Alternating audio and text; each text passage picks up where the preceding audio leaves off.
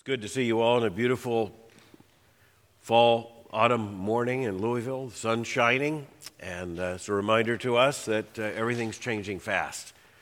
And uh, we are all about to head into the vortex of a holiday schedule and all the rest that kind of changes reality for a bit. So, as we are here together this morning, we're going to be turning to Colossians and uh, we're going to conclude through the end of the chapter. So we're going to be looking at Colossians chapter 4 together this morning. And as we begin, let us uh, begin in prayer. Father, we just come before you in thankfulness that you've given us such a day, that you have given us this day, the Lord's day, in which we gather together. Father, we pray that we will gather together to the, the mutual edification of all the believers in this room, to the uh, further instruction of disciples of the Lord Jesus Christ and for your greater glory. And we pray this in Christ's name. Amen. So we are coming to the end of Paul's letter to the Colossians, and it's timely for us to remind ourselves that it's generally believed that this letter was written about the year AD 62. And the conditions under which the letter was written is that the Apostle Paul is in prison. And uh, it is certainly believed that this is his major imprisonment, the one in Rome. He is not the only believer who is imprisoned, as we shall see, but as he faces what is eventually going to be his trial, and as we know, it is believed his execution, he is writing letters to the churches. There is evidence within the letters that they are at times circular letters. They are sent to a congregation such as Colossae, and then they are to be sent to the other churches to be read. There are instructions given here, even in the passage we will see. Paul is not alone, as I said. He has fellow prisoners who are brothers, one in particular. And he also has others who are a part of his apostolic team who evidently are not under arrest but are able to visit with him in prison and have conversation with him. And some are able to take the letter, at least to the first church. But as we shall see, there's evidence that the letter was actually run from church to church by a member of Paul's apostolic party in a very personal apostolic ministry. As we saw last time, the beginning of chapter 4 belongs to the pericope of chapter 3. So in this case, we are picking up, even as we concluded the last time, we're picking up this time at two rather than one. Paul writes, Continue steadfastly in prayer, being watchful in it with thanksgiving. At the same time, pray for us that God may open to us a door for the word to declare the mystery of Christ, on account of which I am in prison, that I may make it clear, which is how I ought to speak. So, as is so often the case, Paul comes to the end of the letter, and there are practical issues that he wants to discuss. Now, this makes it kind of interesting because some of those practical issues would relate to one congregation rather than to the other, and there's internal evidence in the New Testament that even as the letters were shared with other churches, the specific pastoral or practical applications of one church, even with names, might be mentioned. The other church would simply understand there's there are portions that were directed especially to this situation, such as in Philippi, as with the letter with the Philippians, and uh, there are situations related to Colossae. But in this case, most of his closing apostolic exhortations are quite general for all Christians everywhere under every condition. He says, continue steadfastly in prayer so, one of the interesting things is that the Apostle Paul is clear that one of the things that the brothers, sisters could do for him in prison was to pray for him. Paul's absolutely certain that that is a godly thing that also is a gift to him. Paul's theology of prayer is very clear. It's built upon the Jewish understanding of prayer. The revelation of Christ did not bring a new form of prayer. it brought a new way of understanding how we address God when we pray and a new intimacy. The Lord's Prayer is the greatest example of this, where Jesus, the Son, tells us that we are to pray, Our Father who art in heaven, hallowed be thy name. So Israel would have referred to God as Father in a sense, and would certainly have called for the hallowing or the holifying of God's name. But for the intimacy of the Christian believer by Christ, we are invited to pray, Our Father who is in heaven, and then to make personal supplications and all that follows in the Lord's Prayer. The Apostle Paul, building upon what we would conceive as a New Testament understanding of prayer, goes on to make very clear that we are to pray for the saints. That's one of the big issues in the Apostle Paul. That's an emphasis in prayer that certainly uh, is applicable to our situation. We're to pray for one another. And even as is modeled here on Sunday morning, churches are to pray for other churches. This is very, very much a Pauline theme. Continue steadfastly, we understand that. Stand fast in prayer, being watchful in it with thanksgiving.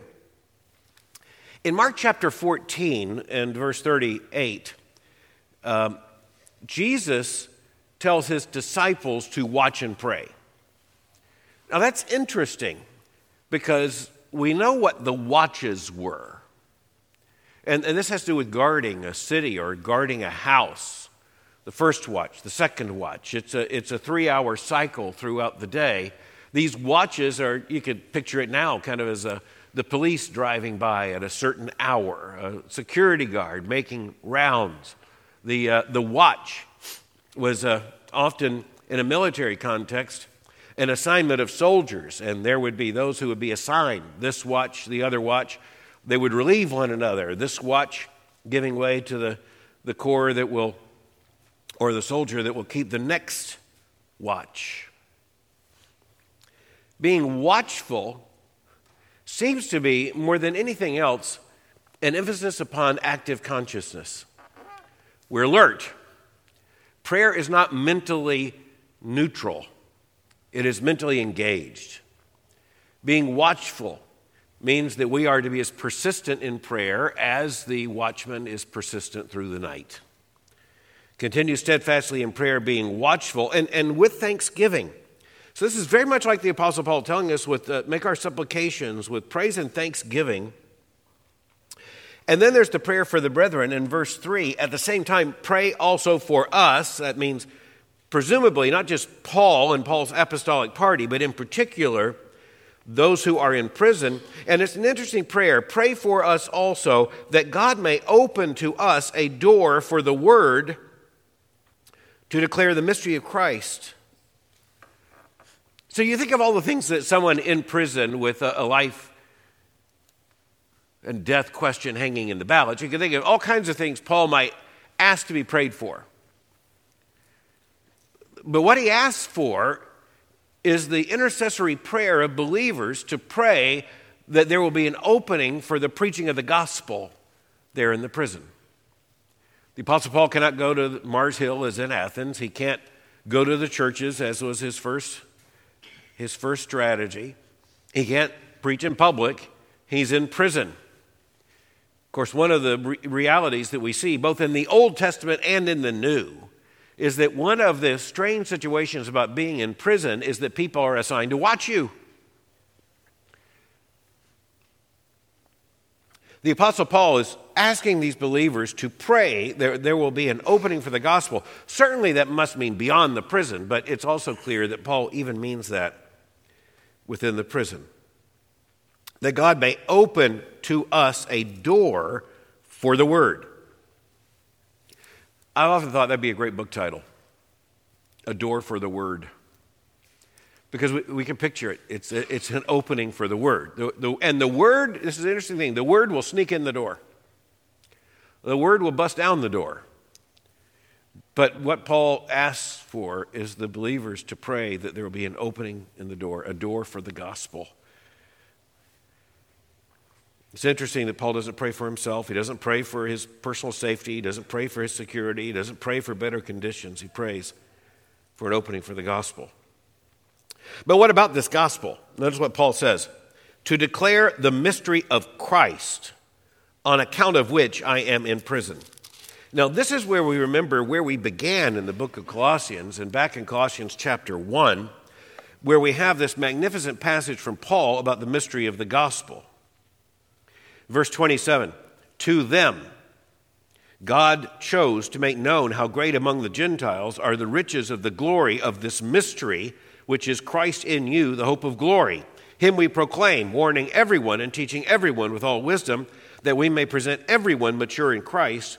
Paul said, For this I toil, struggling with all his energy, that he powerfully works within me. The thing to remember at that point is not just the emphasis upon the mystery, the gospel is mystery, but the fact that the Apostle Paul says, For this I toil. This is my constant toil. Where is he? He's in prison. Even in prison, the Apostle Paul was seeking to uh, exercise every opportunity for the preaching of the gospel. He still considered himself an apostle deployed at this point in a Roman prison. He was determined to make the most of it. The reference to the gospel as mystery is one of the most important issues considering the context of early Christianity in the Greco Roman world. Because the Greco Roman world was filled with mystery cults. But mystery cults work the opposite way of the gospel of Jesus Christ. Mystery cults are, uh, are like fraternal organizations or secret societies in which only those who are deemed worthy to be invited in have, as a part of their acceptance, once they are in, the revelation of the mysteries is given. It's the opposite of Christianity. Christianity declares the mystery publicly, it is a publicly proclaimed ministry. He, meaning Christ, we proclaim. The mystery is Christ in us, the hope of glory. It's not a secret, it is a mystery. Christianity is not a mystery cult. We, we, we don't d- decide if people are worthy to be a part of Third Avenue Baptist Church based upon non gospel characteristics, and that might be intelligence, it might be attractiveness, it might be social connections, it might be certainly wealth if you're a secret society. You, you probably want the wealthier people, you, you, you want the powerful. And, and if you deem them worthy, then once they come in, they are initiated into the mysteries. Now, the Apostle Paul even uses that kind of language about what it means to be a Christian, as, as we, we, but it's, it's a public truth, it's not a secret, it's declared to the entire world. Paul said, I'm under compulsion to preach the gospel. And so Paul went to Mars Hill. He didn't say, hey, you know, we've got this fantastic secret society. He proclaimed Christ. And, and so Paul's using the word mystery here to the first century person in the Greco Roman Empire, and certainly here at Rome at its height. There would be an immediate understanding of what Paul's doing. Paul's saying it's a mystery, but it's a mystery not that we conceal. It's not a, a mystery we whisper, it's a mystery we shout, it's a, a mystery we preach.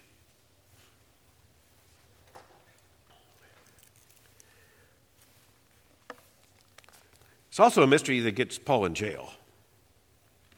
You'll notice the directness of verse 3 on account of which I am in prison. So, just in case you wonder why I'm in prison,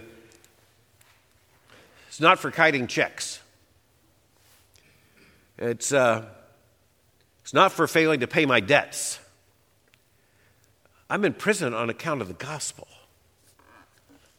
This, too, is something really, really important to us the gospel is going to cost us something. And every generation, the gospel, the preaching of the gospel will cost, will cost us something. Um, I was just in Chicago Friday and Saturday, spoke at an event for Christians. It was uh, an event sponsored by First Things magazine. And the big issue was Christian faithfulness in an aggressively post Christian age. So there we were in Chicago, and a lot of pretty active Christians in the intellectual world were gathered there. and We were trying to think soberly about, and, and, and out loud, frankly, in front of each other, about what faithfulness to Christ is likely to look like. just in years to come. Now, I'm concerned about that because I'm a Christian. I'm concerned about that uh, b- because of my love for the church. I'm concerned about that for my love for Christ's people. I'm concerned about that because I have grandchildren.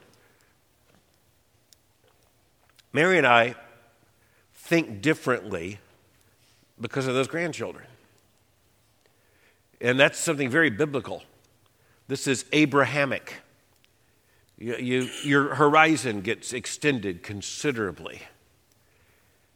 But you know, I don't know how far my horizon has to be extended before I would see Christians in this society having to pay a very expensive price for Christian faithfulness. I don't think it's going to wait on, you know, eight, five, and two year olds to grow up. I think we're already seeing where a stand for Christian faithfulness can cost you a very great deal. One of the things I talked about on the briefing two years ago was the fact that Canadian medical schools were moving towards an admissions policy that would require students to pledge to perform abortions before they would be accepted into medical school. The argument was economic. It, it, it, does not serve us economically. It's not, it's not a good investment to invest in a medical student who is not going to perform the full array of what they define as medical services. It was in one province in Canada where this was being tried out, but Canada's largest province in Ontario.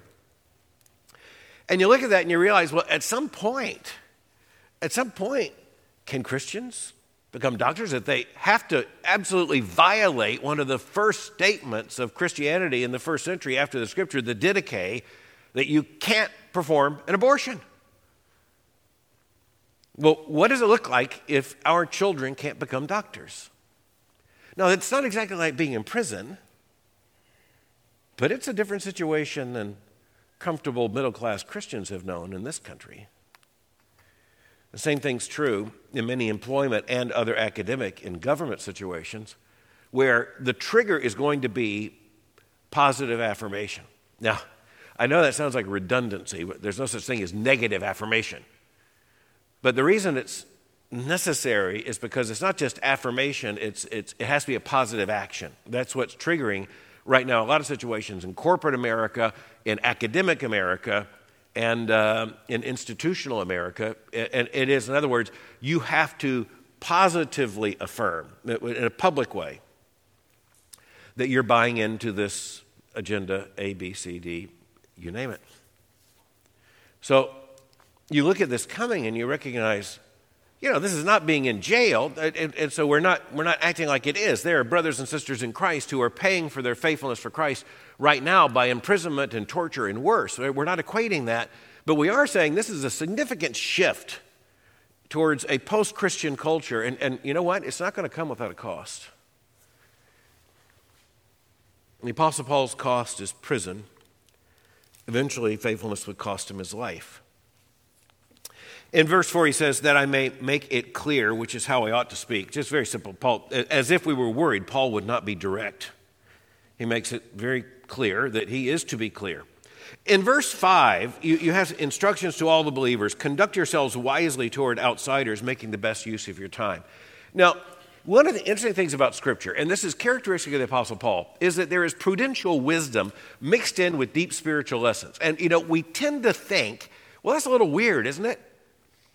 It's, it's sort of like my dad. I'm not saying my dad was the Apostle Paul, but my dad was my dad. It was like when I was going off to college, he would just rattle off a few final instructions. And one of them was always check the air in your tires. It was like live to the glory of God, be a good neighbor, check the air in your tires. You know, be upright, be honest, be righteous. And check the air in your tires. Okay, well, that, wasn't unimportant. But I always thought, you know, that's just really interesting. It's like way up here and then way down there. But that's the way it is, isn't it? That's the way it is in marriage. I promise you. You know it's true. It's like there's these three or four giantly important things, these magnificent things we have to discuss, these giant challenges we have to face. Don't forget to pick up the prescription at the drugstore. It's, it's just there. The Apostle Paul mixes the, the very lofty, they're just talking about the mystery of the gospel of Christ, and now we're right down to conduct yourselves wisely toward outsiders, making the best use of your time. Making the best use of your time. This isn't time management, this is gospel perspective. You may not have much time. Let your speech Again, practical. Let your speech, your talk, your conversation always be gracious, seasoned with salt, so that you may know how you ought to answer each person. Again, this is fascinating. It might be re- very relevant if you are chained to someone, though. Just saying. It might be that if your circle is all of a sudden small, you would understand how important it is to be able to read someone and figure out how to have a conversation with them. You know, this is a great Christian gift. It's a great Christian responsibility. It is to be able, for the cause of the gospel, to be able to size up how to have a conversation with someone. That's a conversational skill. And it used to be that children were taught how to have conversations. Many children these days aren't even taught how to have conversations. And guess what? They don't. Adolescents, pre adolescents, they tend to go into a shell. That's when you got to make them learn how to have a, con- a conversation. My dad's way to do that was to put you in the car where the conversation might be with both of you staring out the windshield, but there would be a conversation. He would make me talk. Or we go on a walk and he would make me talk. When we were in the presence of other adults, my father made certain that I talked. I don't mean like the obnoxious talking kid. But in other words, when an adult asked a question, if I just said yes, sir, or no, sir, that was generally not enough. You know, follow that up. We need to teach disciples, followers of Christ, how to talk. We need to talk to one another. But we need to teach each other how we can read a person to know what kind of conversation we can have with them, so that you may know how you ought to answer each person. Being gracious, your, your uh, language seasoned with salt. So it is interesting that there you have just a, a few verses. And certainly when you look at the passage, this verse 2 through verse 6, you know, there you just have a few verses of general exhortation, but they're very important. And for a man in prison who knows that any day could basically trigger the process that would bring the end of his life, when he's writing these letters as an apostle of the Lord Jesus Christ, it just gives particular weight to these kinds of instructions. Evidently, this is so important that if this is one of the last things Paul says, this will be one of the last things Paul says. You might think that passage would be longer. In others of Paul's letters, this passage, this, this kind of exhortation, would be a lot longer. It's just not here. Instead, what's longer than usual here are Paul's personal references. Now, there are personal references towards the conclusion, often at the beginning of other letters. There are some here in the beginning of this letter, as we saw. There's just a lot, an unusual number here at the end of the, the letter to the church at Colossae. Now, you look at that and you say, well, that, that's, that was just for them. You know, that must have been interesting for them, but the Holy Spirit intended that we would have this and that we would be edified by it and encouraged by it. So we better look to it.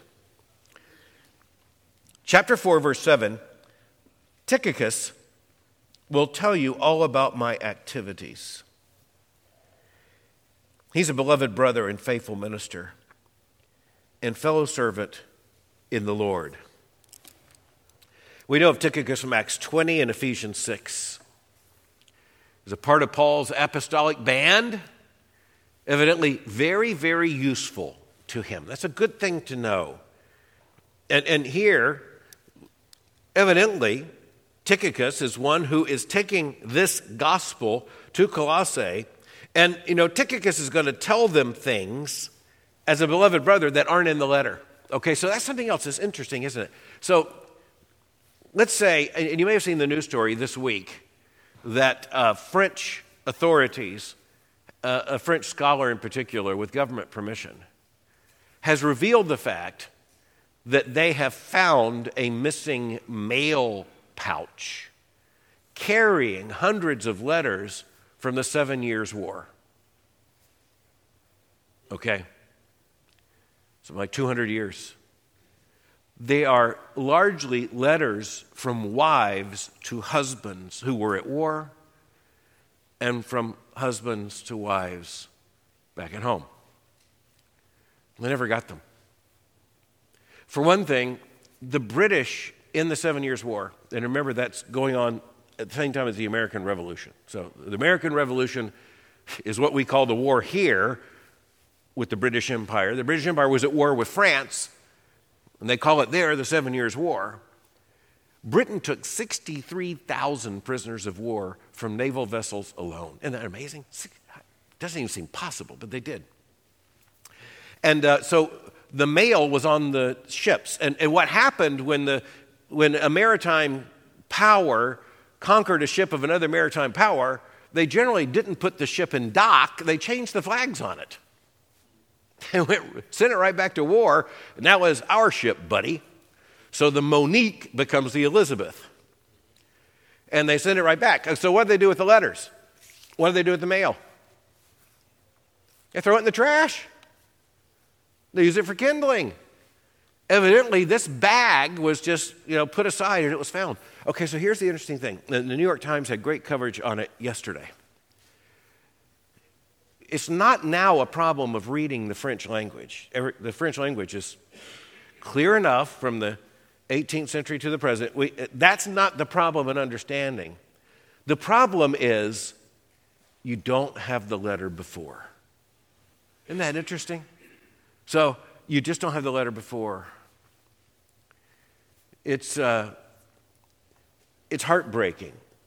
The people who've been reading these letters, they realize just how heartbreaking they are. Some of you may remember Ken Burns' series, The Civil War. It was, uh, at one point, one of the most influential PBS presentations that had ever been made. I realize it kind of dates us to talk about it. But the uh, innovation in Ken Burns' The Civil War, if you haven't seen it, I would suggest it. I'm sure it's available somewhere, PBS. Is that in the beginning of the uh, episode, and generally at the end, he would read letters, the narrator would read letters from the soldiers on either side of the war sent home to their wives. And there were there were amazing letters, like one from Oliver Wendell Holmes, who uh, would use this incredible language to his loved ones to express the horror of the war. These letters are very powerful, and, and, and, and the, the, the letters even now are moving. You, you look at these letters, this cache of letters from the Seven Years' War, and you realize these are real human beings. And but the problem is you don't know the letter before, so it's just very hard to follow. It's heartbreaking when you see some of the things that were sent. First of all, affirmations of love from the, the men to wives at home. They never got them. Instructions for children. They never got them.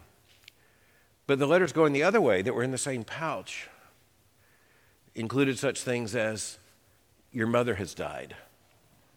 Things like this, and they were never received. The church of Colossae received this letter from Paul. And they did know something before, and they would know something after. This is the process of Paul's apostolic leadership over the church. Tychicus is taking the letter. He's described as faithful brother and faithful minister and faithful servant in the Lord. I have sent him to you for this very purpose, that you may know how we are, and that he may encourage your hearts. So Tychicus is being sent in person. The, letter's not going alone. The letter's not coming, you know, by anonymous carrier. Because Paul is not just sending a letter, he's sending Tychicus. Now, one of the interesting things about those letters that were found is, is that you look at them and you say, we need more data to understand this letter. We do. We just, you, you pick up this letter from a wife to a sailor in the French Navy or from the sailor to his wife. You, you, we just don't know enough. Well, you know, it's really interesting that the Apostle Paul sends Tychicus with the letter to explain more. That's really helpful. And Paul tells us that right here. He tells the church, You're going to expect to hear more from Tychicus. He's going to tell you some details about how I am. He's going to tell you more about what it means for us to be in this prison. Okay, here's what we need to know the church at Colossae needed to know that. We don't. The perfection of Scripture means we have everything we need, we don't have anything we don't need. That's just helpful for us to know. And that's going to come up in a big way in just a few minutes. But uh, it's not just Tychicus, it's also Onesimus, our faithful and beloved brother, who is one of you. They will tell you of everything that has taken place here. Now remember, Onesimus has already come up. Onesimus is the, the bondservant, the slave, who is with Paul. The first thing we need to notice is how every time he mentions Onesimus, he mentions him as our brother in Christ. That's how he is identified. Onesimus, our faithful and beloved brother, who is one of you. Onesimus and Tychicus will tell them everything they need to know. Now remember, that in this same cycle of letters is the letter to Philemon to whom Onesimus is bond servant. So that also comes into play in just a moment. Then, verse 10 Aristarchus, very well known Greek name, my fellow prisoner greets you, and Mark, the cousin of Barnabas. Well, first, Aristarchus. So, Aristarchus uh, greets you. Well, Aristarchus is part of Paul's party and he is uh, imprisoned with him. So we don't know much more about Aristarchus, but we do know that even previously he's been disclosed as part of Paul's party, and he's in prison with him. So that gets it back to the fact that part of Paul's party is in prison with him, part is not. So, interesting situation. You'll notice that also mentioned here is Mark, the cousin of Barnabas, concerning whom you've received instructions. If he comes to you, welcome him. Wow! A bomb just went off. You didn't sense it, but it's there. And, and, and by the way, it's subtle and it's weird. Okay, so I'll just say it's, it's, it's unusual. Who is Mark, the brother of Barnabas? This is John Mark. Remember John Mark, who Paul said had betrayed him, had let him down, and was no longer traveling with him earlier in the, his series of letters? Now, John Mark is back. He's evidently been restored. The friendship, the partnership in the gospel has been restored. Uh, just putting all this together in terms of our best understanding, uh, John Mark had failed Paul, and, and they, they, they didn't walk together. But now John Mark is back with Paul, and not only that, Paul is describing him in very positive language as he says, Concerning whom you've received instruction, if he comes to you, welcome him.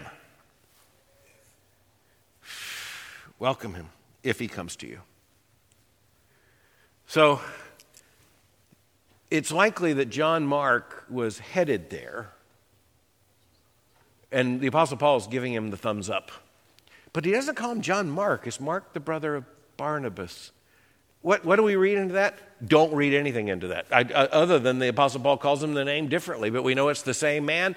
Peter refers, refers to him differently. Is it because he said such hard things about John Mark elsewhere? I don't know. But it is interesting. Here he shows up this way. And then Jesus, who's called Justus in verse 11. And, and, and so this is a singular mention. Um, and again, it tells us something about the name Jesus being more common than you might think. He's referred to as Justus, probably precisely because of the avoidance of confusion. These are the only men of the circumcision among my fellow workers for the kingdom of God, and they've been a comfort to me. So, referring to Jewish believers with him, these are the only Jewish believers with him. And remember, he's in Rome. the, the head of the Gentile empire. And, and he does have these members of these brothers of the circumcision who are among his fellow workers for the kingdom of God, and they have been a comfort to me. So, here again, it's interesting to know that in this apostolic party or company with the Apostle Paul, there are both Jews and Gentiles. Just a very, the very picture of the gospel that he has hoped to, to demonstrate. And it's demonstrated even as he is in prison. But the, in this case, there are just a few of the men of the circumcision among his fellow workers. They're workers for the kingdom of God. They've been a comfort to Paul. In verse 12, Paul mentions Epaphras. And uh, even as we have Epaphras here, we recognize the name. And Epaphras, who is one of them, a servant of Christ Jesus, greets you, always struggling on your behalf in his prayers, that he may stand mature and fully assured in all the will of God. So Epaphras is with Paul, and uh, he's a servant of Jesus Christ, mentioned here again. And, and something interesting is told about him. He's always struggling on your behalf in his prayer. So even as Paul called them to be watchful and alert in prayer, he's telling them, uh, you know, in this case, there's someone praying for you, and that's Epaphras, always struggling on your behalf in his prayers. And the specific prayer is that you may stand mature and fully assured in all the will of God. So Epaphras is in Paul's company there in Rome and presumably at, at points there with him in prison, although it appears to be visiting him in prison. And as he is doing so, he is praying very much for the church in Colossae to stay mature, fully assured in all the will of God. And then in verse uh, 13, for I bear him witness that he has worked hard for you and for those in Laodicea and in Hierapolis. We don't know exactly what that means, but Epaphras has been working on their behalf. And of course, it's interesting when you look at, the, at Laodicea there, because Laodicea is going to show up in the book of Revelation in a big way. It becomes a, a metaphor uh, in terms of the, the sins and, and troubles of the Laodicean church. But at this point, it's a young church. Paul writes to them in this series Give my greetings to the brothers in Laodicea and to Nympha and the church in her house. So presumably, that means in Laodicea is the sister named Nympha, and the church is meeting in her house. And then verse 16 about the letter being read. And when this letter has been read among you, have it also read in the church of the Laodiceans, and see to it you read the letter from Laodicea. Okay, so this is interesting because, wow, we have these letters. How many letters do we have for the Apostle Paul? Exactly how many the Holy Spirit wanted us to have. How many did he write? Evidently, many more. It's often referred to, just, and I, you know, you have to make reference to this. Usually, as you're preaching in the Corinthian correspondence, that we have two letters addressed to the church at Corinth, but Paul clearly wrote four. Because in the first letter, he mentions a previous letter. We don't have that letter. In what we call Second Corinthians, he mentions another letter. We don't have that letter either. He calls that one the hard letter. Ouch. Evidently, the Holy Spirit didn't give us that one. But we know Paul wrote other letters, and, and this is just what's important to us is to realize that a part of the perfection of Scripture, a part of the sufficiency of Scripture, in the canon of Scripture, or the set of the books of Scripture, is we have exactly what we need. We don't have one book more, we don't have one book less. The same Holy Spirit who inspired the writings of Scripture determined the books of Scripture, which ones would be recognized. And so here's a reference to a, a letter to Laodicea. We don't have it. Of course, that would be perhaps a little difficult, speaking practically, given the troubles in Laodicea that will come up in the book of Revelation and the letters to the seven churches. We, we don't have the letter addressed to them. But the, the Corinthians are told, excuse me, in this case, the Colossians are told, that they are to have it read aloud in their church. See that you also read the letter from Laodicea. So, this is something else just important. You knew this already, but it's really interesting to come to the end of the letter and realize that it was to be read aloud. Okay, wh- why is that so? Well, a couple of reasons. Number one, it's an event it's a letter from the Apostle Paul. But there's something else, and it comes up in those letters from the Seven Years' War. These are letters from people to people, to loved ones. And one of the interesting things made by notes made by the historian was a lot of these would have been dictated. Literacy rates were so low that in communities there were letter writers who wrote letters for others because they couldn't read or write. One of the interesting things about literacy in first century Rome and the Roman Empire is that literacy rates were very high among an elite and extremely low to non existent outside that elite. If you were a boy raised in a noble house, you would receive a great deal of education. If you were any other child, practically none. And parents can't teach children to read if the parents can't read. And going even into the 18th century, into the time of the Seven Years' War, is this an interesting point. And if you don't have that made, it's, it's sometimes one you can kind of skip over in your mind. An awful lot of these letters would have been incomprehensible in the print to those who were sending them because they had to have someone else write it for them. Then on the other end, they'd have to have someone else read it for them. Well, in the first century, there would be those who could read and those who couldn't. Literacy becomes a Christian priority because of the inscripturated revelation that is so central to our life and faithfulness the preaching of the word, the reading of the word. And so, where you find Christianity, you find a burgeoning literacy. Uh, the catechetical schools of early Christianity, teaching the catechism, also became literacy schools. And it wasn't just for children. The catechumen were often adults, and one of the things the adults were taught is just rudimentary how, how, how to read in order to read the scripture. Primarily, the catechetical schools were about teaching the catechesis, the content of the faith, but they expanded into literacy because, after, after all, you have to have a lot of people who can write and a lot of people who can read in order to have a literate church and, and, and a reading church, a church that will be established in scripture. The Apostle Paul wants these letters read aloud. They were rhetorical events. The church would gather and the letter would be read, and it would be as if Paul is speaking. That's a small little microcosm.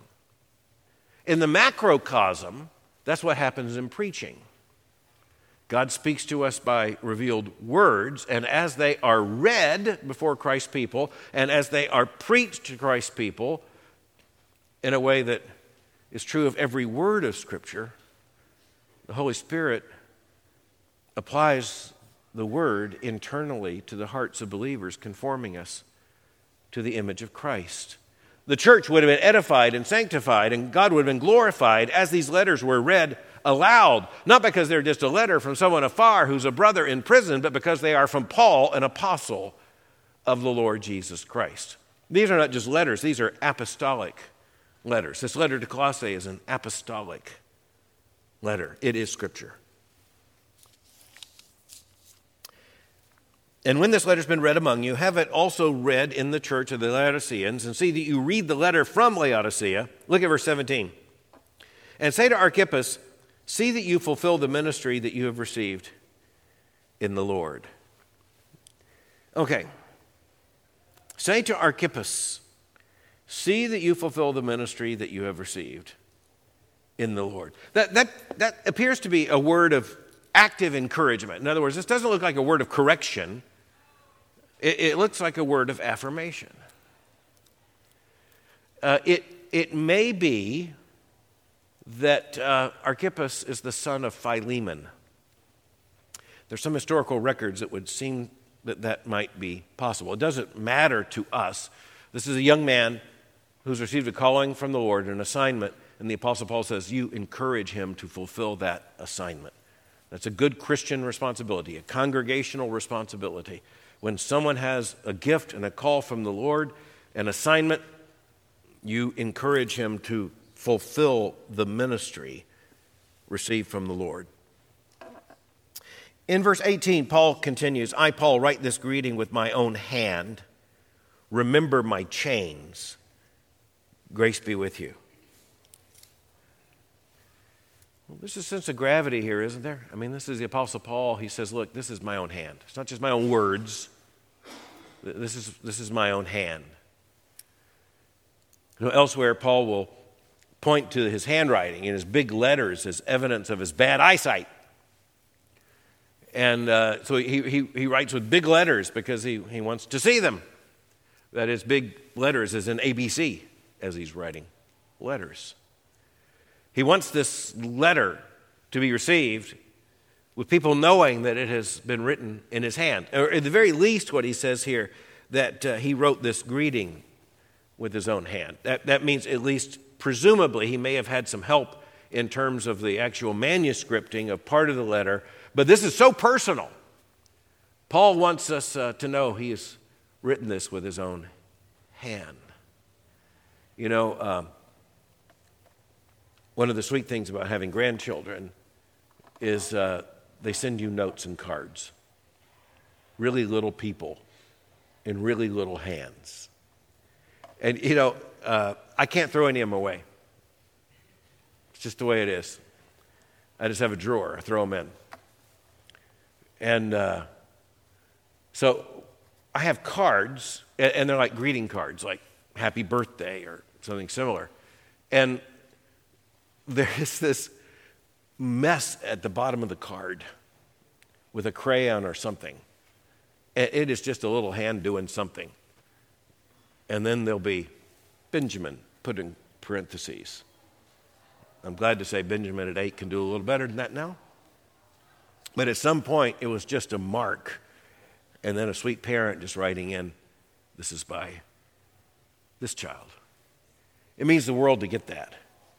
It means the world to get that. But, you know, it means the world to get that when even in giant letters, uh, you know, a B three inches tall, little e, and you can see here's the, here's the handwriting, and you can see the little face, you know, sitting at a table with the crayon in the hand, just face right down on the card, writing this with a fist.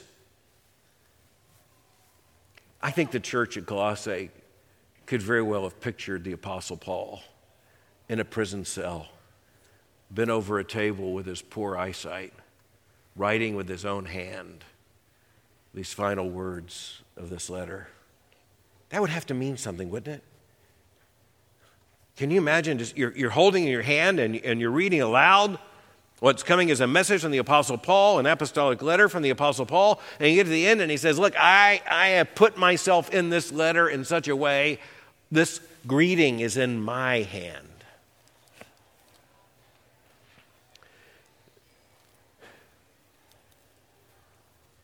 The Apostle Paul says three things here. I write this with my own hand. Secondly, remember my chains. Well, I mean, how can we forget, right? How, how, how can we forget that the Apostle Paul's in prison? How can we forget that the chains are on him? We can't forget that. Paul doesn't want us to forget that. He's not imprisoned as an accident, he's imprisoned for the cause of the gospel. He's imprisoned because of his faith in the Lord Jesus Christ. He's, he's imprisoned because of his preaching of the word. Remember my chains. It's just a sobering affirmation. And then his typical final conclusion is either grace and peace, in this case, grace be with you. God's grace be with you. It was read aloud that way wherever it was read, and we know that it was read not only in Colossae, but the letter was sent to other letters, to other churches in other cities, even as letters to those churches were read in Colossae. It's being read right now in the year 2023 by believers in Louisville, Kentucky. And the Apostle Paul, we hear him say to the church in Colossae, Grace be with you. And as we conclude this letter, as the time is concluding for the morning, and as we conclude our study of Colossians,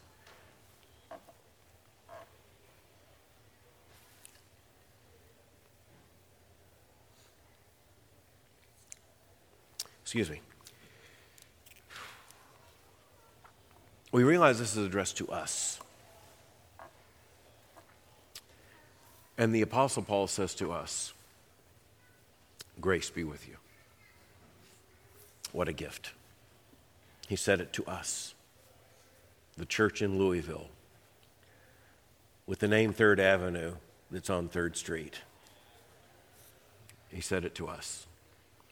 Let's pray. Father, we're just so thankful for giving us this letter. Thank you for inspiring the Apostle Paul to write it. Thank you for this band of disciples for taking it to Corinth. Thank you for allowing us to read it. Thank you for putting it in the Holy Scripture. Thank you for everything contained within it. May thereby we be more faithful and your name more glorified. We pray this in Christ's name. Amen. Amen. Thank you.